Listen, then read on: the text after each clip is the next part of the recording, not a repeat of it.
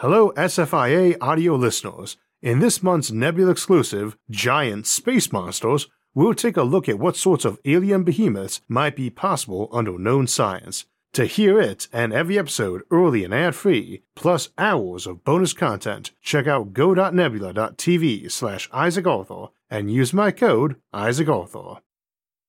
Welcome to the Civilizations at the End of Time series.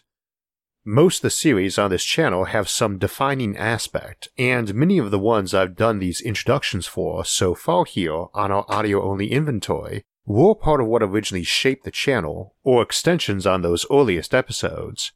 Civilizations at the End of Time is a bit different. Its first two installments, Black Hole Farming and Iron Stars, which are also its chronologically last ones in terms of when they discuss, have long been the two most viewed episodes on SFIA. So, in that regard, they are what most define the show to most viewers, as they're the two the most folks have seen.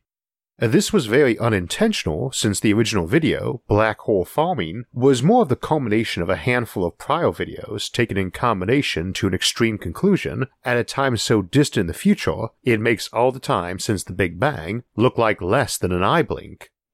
It was not and never was intended to be a video people watched without seeing those other episodes, and I figured on it receiving few views, though I discussed most of the core concepts needed for the episode in at least brief detail there. With that in mind, it might benefit the listener to go through those other episodes first simulation hypothesis, transhumanism, micro black holes, and matryoshka brains in particular, if you're not already familiar with those concepts from those episodes, or further discussion of them over the years. Also, as I mentioned, those first two episodes, Black Hole Farming and Iron Stars, are chronologically the last, with Dying Earth and Dying Stars discussing civilizations far sooner in the distant future, more in keeping with the classic views of the end of time, at least in a meaningful sense of someone being around to see it.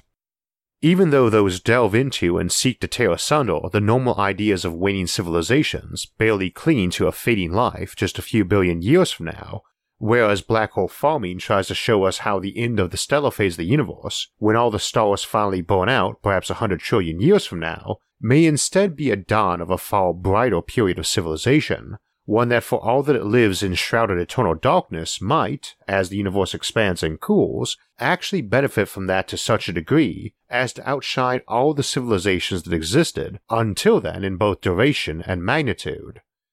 In that way, I think the Civilizations at the End of Time series perhaps best exemplifies what the show is all about. Looking forward to a future that is not grim or dark or dwindling, but bright and growing and something to look forward to. I hope as you listen to this series, you'll come to share that perspective.